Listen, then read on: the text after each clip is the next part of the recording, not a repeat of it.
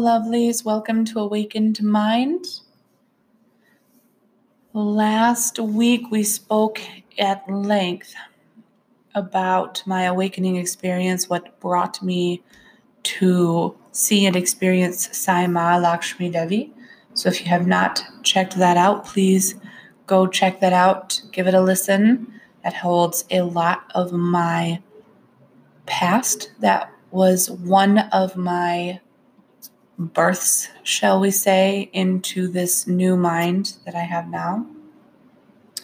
I wanted to share with you today my experience of my very first rebirth, or what would be considered the shamanic death and rebirth experience. And along this path, I am struggling to remember if it happened before or after Sai Ma. My initial reaction is I want to say it was either immediately before or immediately after. So after I went out to Colorado to meet Sai Ma and I had my enlightened experience, coming out of that experience was extremely troublesome for my mind. While I was there, I wanted to surrender everything in my life and to walk away from everything that I had created in my life because, in my opinion, from that moment forward, I had nothing to go back to. I wanted to dedicate my life to Sai Ma and Sai Ma's work. And I called my husband and I actually told him these things. And I said, I, ha- I do not know if I will be home in two days or not because I was that convicted that I was going to become a nun of Sai Ma's. Nun is not the proper word. She they're called brahmachari, and brahmachari is the masculine word um, for that type of service. I do not remember the feminine word for that type of service, but it is someone who has dedicated their life to service of that person and that person's mission. And I was convinced that that is what I was going to be. However, after meeting her on Friday night and doing all of the energy work and receiving the, the DNA work and the activations that Sai Ma facilitated for us on Saturday, when I went to the hotel Saturday evening, I was shaking and vibrating internally so much, and my mind could not think. There was no thought in my mind anymore since I had that awakening on Friday night and that experience, there was no thought, positive or negative or otherwise. It was all there, all in my mind. And I remember getting into the hotel room and crawling under the covers of the bed and laying there shaking until I passed out from exhaustion. And when I woke up sometime in the night and was meditating because I had n- no other direction to go except that. What else do you do when you wake up in the middle of the night? To meditate. And I very clearly felt Sai Ma's presence with me and could hear her voice. And the, the guidance that I was receiving in that moment was very clearly that voice in Sai Ma's voice said, You are not meant for that type of service on this planet in this lifetime. You must go out and be the master that you are and do more. And I remember feeling really upset because at first I thought, but I don't know how to do that. I don't know what to do. I don't know where to start. I don't know how to go about it. And if I just surrender my life to this path, I get to be connected in a way that I've never been connected before. And the energy behind that guidance was very fervent and very to the point of no, you, you are not meant to be in service to humanity in this way. You must step into your self mastery and do more and be more and go help the people. So on Sunday, after everything wound down and the process closed out, I was having lunch with my friend who had brought me there, who had originally introduced me to Sai Ma Diksha. and we were having lunch, and I was sharing with her all of these epiphanies that I had. And she was in such an interestingly different perspective than I was. And I noticed that her perspective, every time she went to come see Sai Ma, she received these massive amounts of healing where she could feel like she could function inside her body again. And it was at that lunch that I had, I didn't even stop myself from saying it. I looked at her and I said, Do you understand that what this work is, is not healing work? Healing is the side effect of this work. And you are not a broken person. You are not broken. You do not need to be fixed. And the look that she gave me, it was as though it had never occurred to her that that was why she was going to these programs, was to feel whole, was to feel like she was being fixed again, and it over and over and over. And she got very excited about that, and it started a beautiful chain line of work that we ended up embarking on together in a new way of healing and of seeing the world and ourselves. And so I shared with her what, what I was experiencing, and it, we just took it from there. And I will never forget on the plane ride home, as I was journaling all of my experiences and all the things that were happening, I really enjoyed my plane ride. And I landed at the airport in Asheville, North Carolina, and I stepped off the plane and I went towards the baggage area. And my husband was standing there. And it was so different and shocking to my mind. But when I looked at him, I did not see him. I did not see his physical body. I did not see his face. I saw his energy. And all of his energy was consumed in his mother. And so I did not see my husband. I saw my husband's mother come at me with this energy of desperation. And when he hugged me, I held my breath because I didn't know how to respond, but I knew that I did not want him touching me. And I will never forget that experience because it made me see very clearly my attachment, my connection to my husband, and what was feeding it. And it was not okay. It was not healthy. It was full of neediness and projection, and it was full of unresolved issues. And I had an inkling that that energy transfer was happening but it was not presented to me in that way until I could see the different spectrum.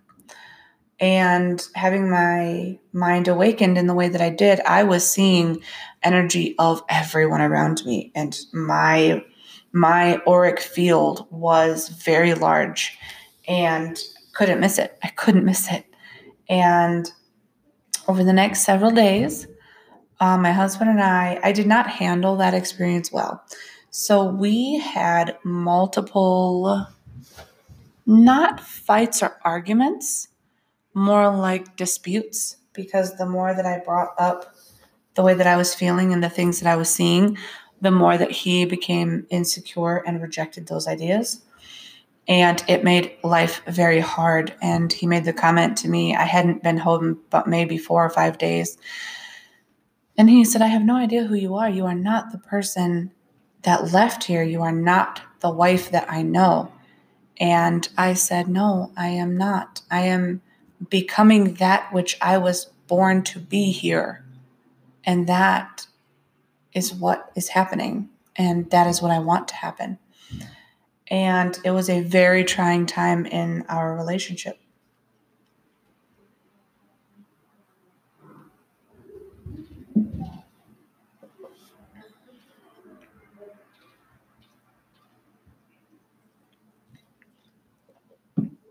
Over the course of the next several months, as I continued to work and meditate and be in the energy of that event and be in the energy of Sai Ma, the more that life found a new normal. And the healing work, I had no idea where to start. I didn't know what to do. So I opened a business and I called it Divine Unity for Health. And it was definitely a mouthful. But that is when I started doing my work for the public under a business name. And that was in 2012.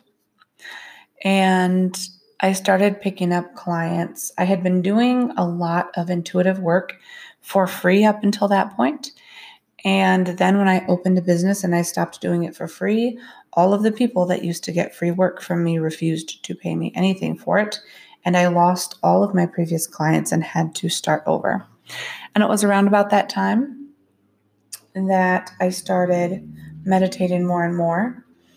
And I was doing meditations in my subconscious quite frequently. And it led me to my first, what I would later discover is known as the shamanic death of the ego. And I did not know that that is what was happening at the time. I think if I did, I would have gone about it a bit differently, which I guess is kind of the point. But I was being called to meditate. Now, there are certain signals that my energy body will give me, and it, the energy will build up over my head and down over my shoulders. And it has this sense of urgency that is calling me out of my body to say, You must go meditate. There is something you need to see. There is something you need to hear. There is something you need to do. And I remember feeling this feeling, and I let it build up all day. And when I went to meditate that evening, I found myself in the woods. And I was in the thick of the woods. I was in very strange, small scraps of clothing that appeared to be made out of leather. But I was standing on this, mm, the base of a dry waterfall. There was no water in it.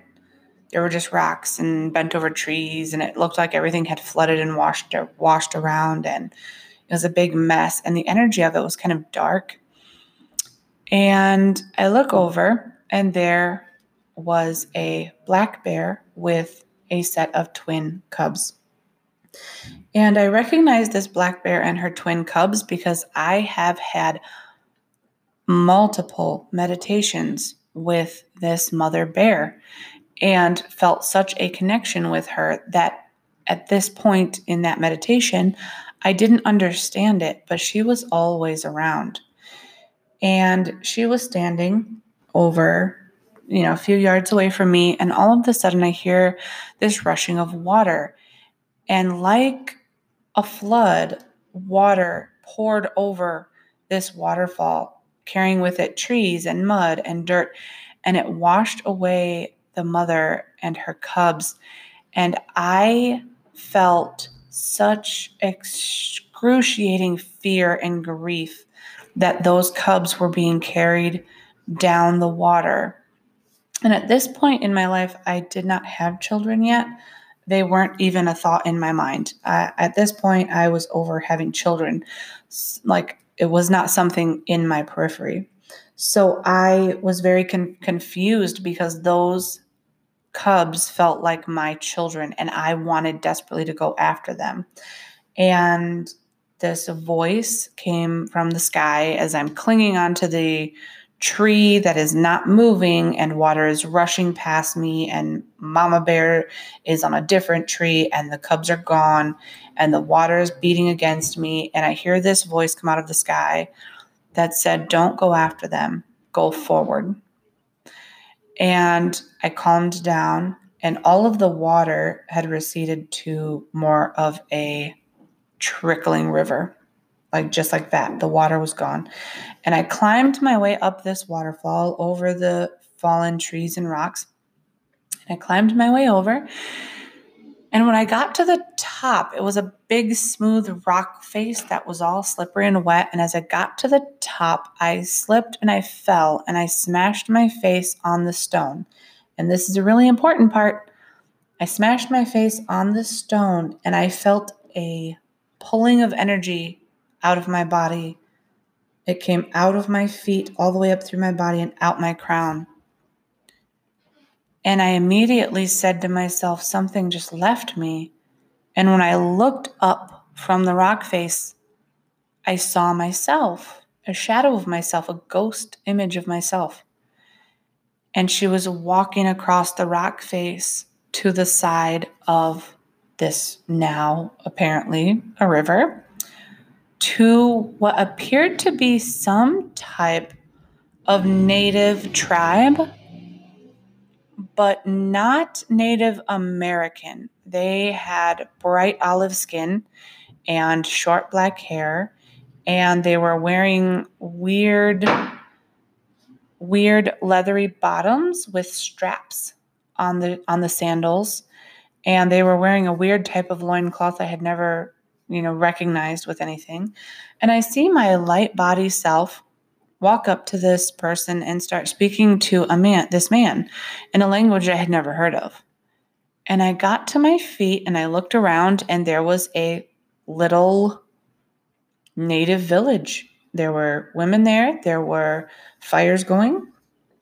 Um, I didn't see any houses or huts or lodge, except for over in the corner next to a cavern where the water was trickling out of, there was a sweat lodge.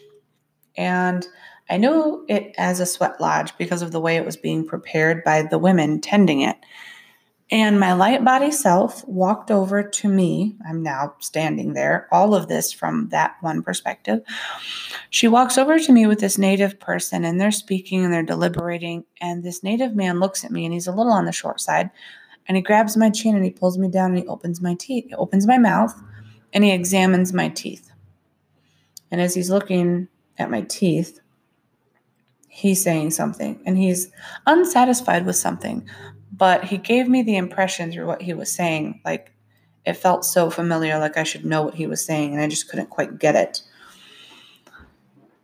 I thought at first he was just sizing up my teeth because i have struggled with my teeth my whole life. My teeth rot no matter what i do with them and even just talking about it i can feel it in my throat, me not wanting to talk about it um, because it's been a source of grief for me.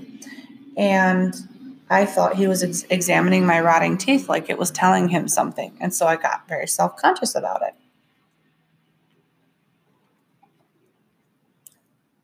And my light body self just nodded in acknowledgement. And then he walked, he walked me over to the women next to this sweat lodge. And the women quickly like stripped down what was left of my clothes and put me in the sweat lodge. Now the sweat lodge was very interesting for a couple of reasons.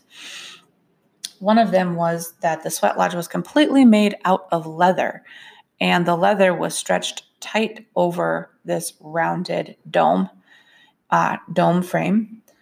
And the only oxygen that could come in was maybe a half inch around the bottom of the lodge of the dome. And it was extremely hot. If you can imagine being closed into an oven with no oxygen, no air, no fans, and no blowing, that is what that experience was like. But when they put me in there and they put the rocks in there and they closed the door, it was as though time and space no longer existed, and I felt time fast forward. And I was so drained and so sweaty and so exhausted. I'd only been in there maybe a few seconds to my ego brain, my human brain, but it had been hours.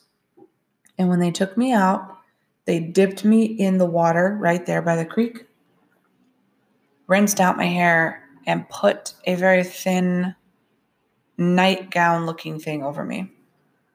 And then they handed me a candle and it pointed me in the direction of the cavern. And I looked at her and I was like, I gotta go in there. And she was like, hmm, go, go, go. And I was like, oh man. Keep in mind, this whole time, I still have no idea what is going on. I am just going through the motions of this meditation to figure out what I'm supposed to be doing. So I'm like, all right. And I barefooted in my little gown and I go down into this very black cavern. And as I go down into the cavern, I see things from like my childhood etched on the walls, right? And I see things from all of these these different parts of my mind, which the energy all said you are going into a place in your mind where you have not been before. And as I went down deeper and deeper, it got blacker and blacker. And I started to hear the whimpering of a child in the dark. Now it's dark and it's wet, and there's water coming from the sides of this cavern, this cave. And the, the farther you go down, the colder it gets. And there's literally nothing in there. I hadn't seen a lizard, I hadn't seen anything, not even a bat. And I hear this whimpering, and my heart sinks because several years prior to this, I had a miscarriage. And when I heard the whimpering and this being a part of my own mind, I immediately went, that is that child.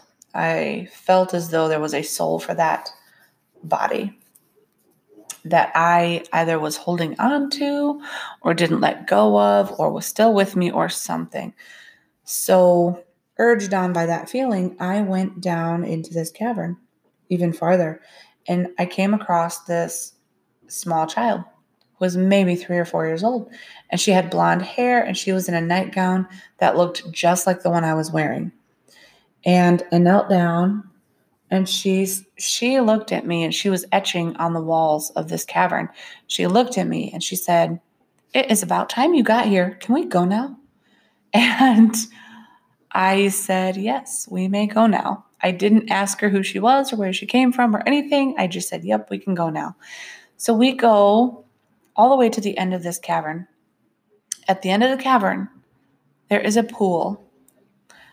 There is a pool of weird, watery, semi gel substance, and there's uh, rocks all the way around it, like big, soft soapstones. Very particular kind of stone sitting piled up all the way around, making a circle like a well. And there is a light, a bright beam ball, bright ball of light shining over this well. And just in case in the future I decide to tell the story, I'm going to gloss over one of the parts of this story and get to the good part. I may or may not divulge the details of that one later. We shall see. Uh, when I got down there, something happened, and then I went over to this pool. And this little girl was standing next to me. And I reach my hand into the pool, and it is exactly body temperature. There is no difference between the temperature of my hand and that water. And there was a glowing light, like a tunnel, like all the way down. There's no bottom. There's just a soft glowing light. And it feels different. It doesn't feel like normal water. And I was like, I guess we're supposed to go down. And I sent her down first. I put her in first because it was in a situation where I felt like, oh, there's danger here. It's time to go. And I wanted her to be out of harm's way. And so I climbed into the pool and I stood there and I could feel like I was standing on something, even though there was nothing there. And in my mind, because it's what we do, it's what we're trained to do, I took a deep breath and I held my breath and I went under the water. And I started swimming down. And as I'm swimming down, I told myself, oh, yeah, I'm not in my body. I can breathe. And when I breathed, it was like I wasn't in water at all. It was like breathing air. It was very bizarre because even in the meditations, when I'm in the ocean, it does not feel like I'm breathing air. It is like the part of my brain that needs to breathe turns off. So it's a very different feeling. So I go down and I'm swimming and I'm swimming down towards this light. And all of this sudden, I feel a current pulling me down. And it gets a little faster and a little faster. And I stop moving my arms and legs. I put my arms down to the side. And then this current carries me into the tube of light. And the tube is just big enough for my body. And as I'm going through the tube of light, there are markings inside of the tube in other languages and there's symbols and there's dots there's constellations i can identify constellations marked on the walls of this tube and it all felt very very familiar and when i came out the other end it was an identical pool as the first and this light that was above the pool pulled me all the way up above the pool to where I was suspended in the air and I was completely dry. I was not wet at all. And that little girl that I had brought with me was standing there right next to me. And I was baffled. Like this was a whole new experience on a whole nother level. I had no idea what was happening. But by God, I wanted to get out of these tunnels.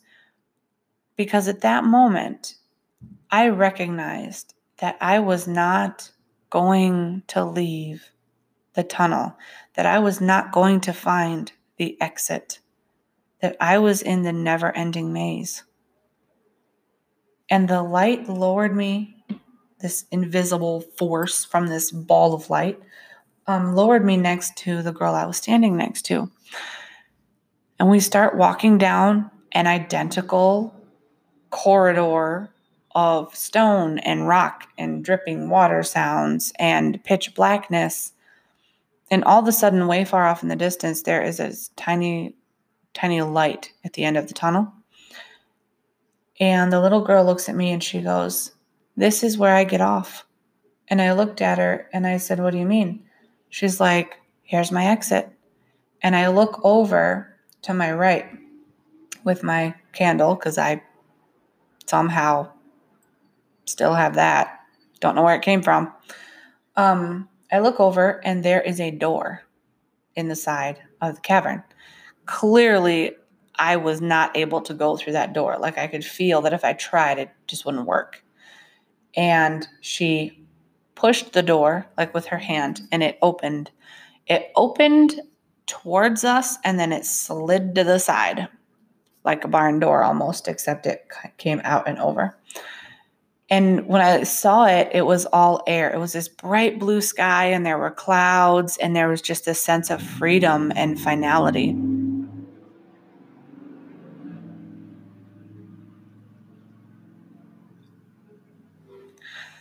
And she stepped into the sky and she turned around and looked at me and she grew up into a woman. And she said, Thanks for showing up. And she disappeared and the door closed and disappeared and it became part of the wall.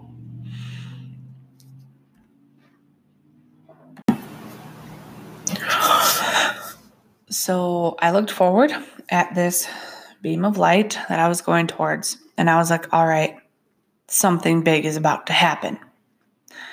And I start marching forward. And I just want to get to the light. I want to figure out what is happening. And as I'm Walking down towards this light, I am filled with this weird frustration. Like, I want to know why I'm here. I want to know what the purpose is. And I'm getting frustrated because I have no guidance and I'm just wandering t- in tunnels and going through tubes, apparently. And I get down there and I'm now in a room. And the room is all made of those old fashioned um, stones. And it's mossy and it's still wet, and there is this bright ball of white light that, as I'm thinking about it now, so this must have happened before I went to see Sai Ma because I did not recognize it as my soul self.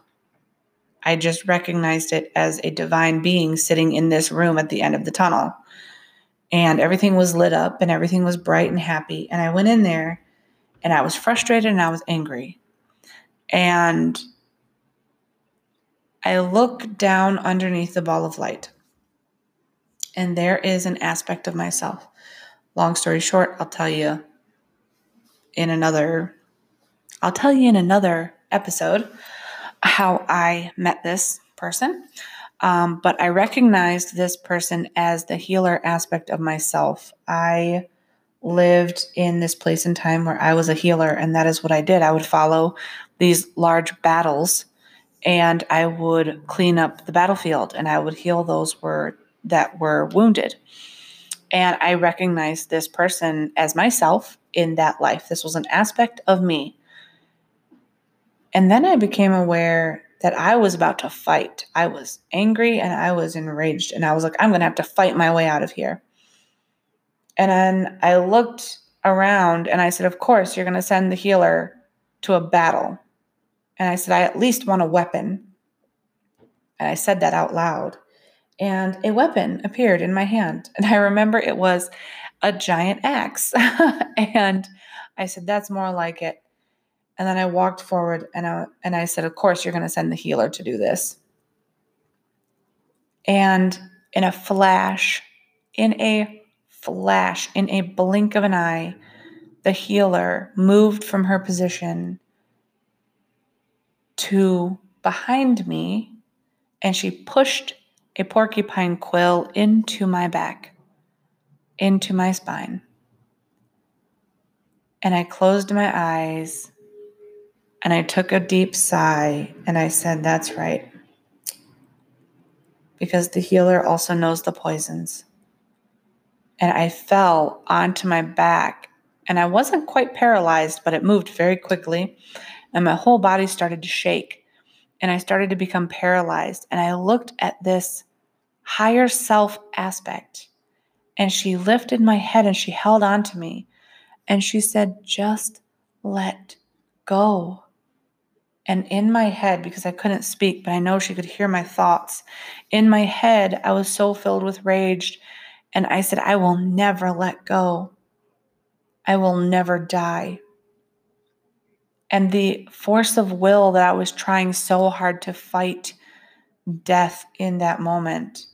And there was nothing that I could do. And I laid there shaking until things started to get blurry. And as things started to get blurry, I would blink, and then I was in the womb. I was in a womb in amniotic fluid being squeezed really, really tightly. And then it would flash back to being paralyzed and shaking and dying. And then it would flash back and I was being born. And then it would flash back again. And that happened two or three times. And then all of a sudden, I became aware that I was this infant that was being born again. And then I simultaneously felt myself as the mother birthing her child. Keep in mind, I did not have children at this time. I had no idea what any of this felt like until I had this experience. And I fell out. I came out and everything was really bright and I was an infant and I was flailing and I was screaming and I was confused because of the pain of being born. And the higher self, the healer that just killed me, was now holding me. And I was an infant. And the love that poured over her was so amazing. And she stepped out of a door in the wall and she went back to the people. And this time we were still in the woods, but this time there were hundreds of people gathered watching, waiting for her to bring me out to them. And I remember being so angry and so scared. I was terrified. I had no control over my body or my limbs. And I was a toothless little infant screaming her head off, flailing my little limbs that I, I couldn't control. And the same native walked up to me and looked in my mouth and said, She still has it and walked away from me.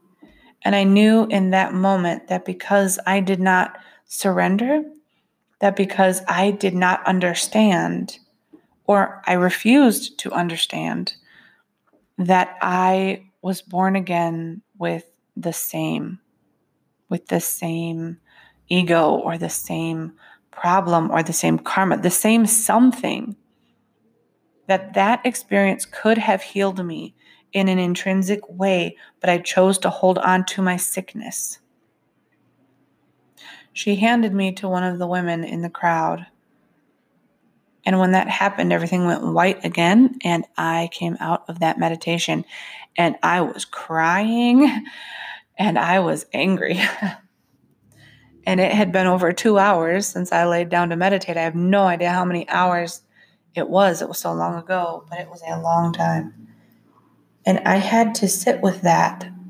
I sat with it for a couple of days before I decided to to do some research and find out if there are documented experiences where you are angry and then you die and then you feel yourself giving birth to yourself. I googled that whole scenario. And the first thing that popped up was the shamanic death of the ego.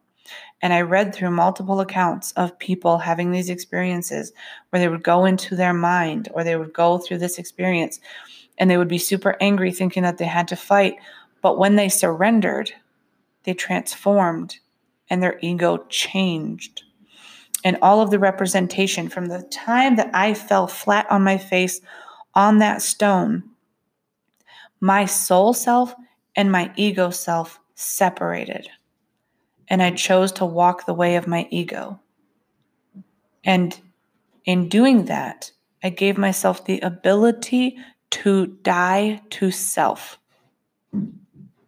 And because I fought the process of the ego being transformed, because I refused and resisted that transformation, it extended my my struggle with the ego, my fight with the ego. But that was the first time that I was reborn.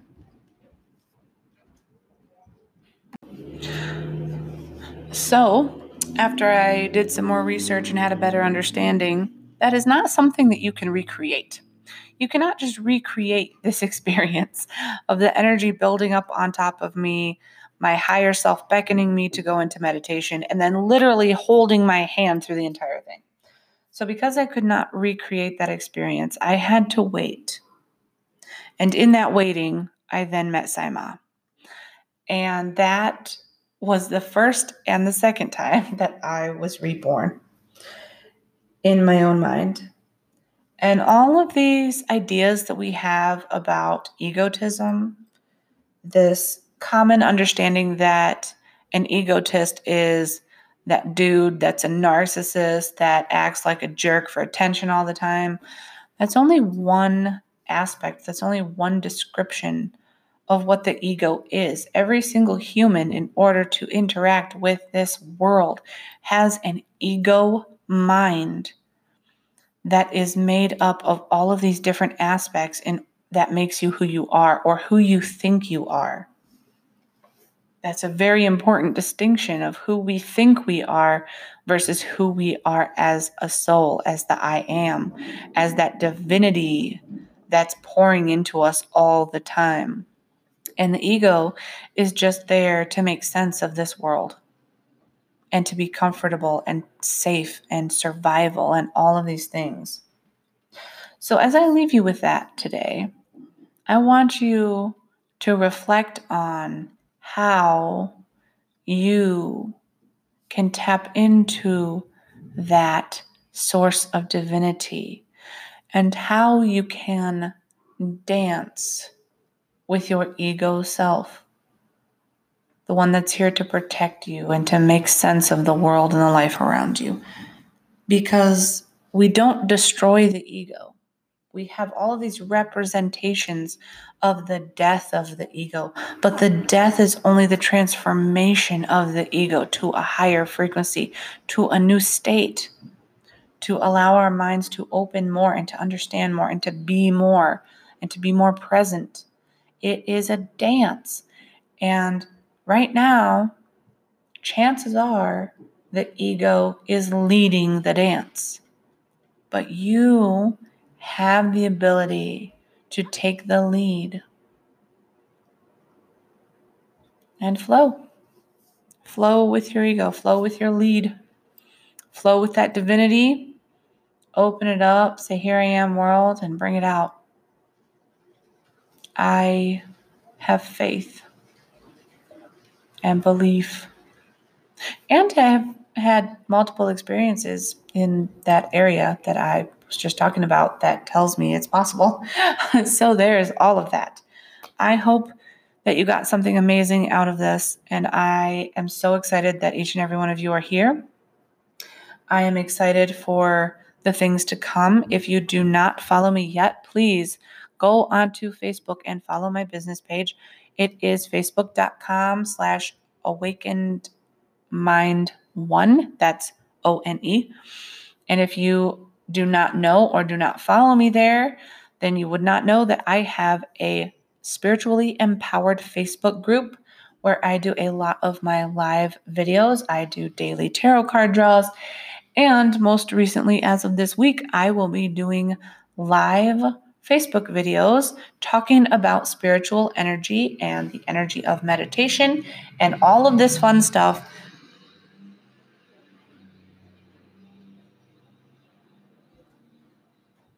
to share with you all of those bits of knowledge. So, check me out on Facebook.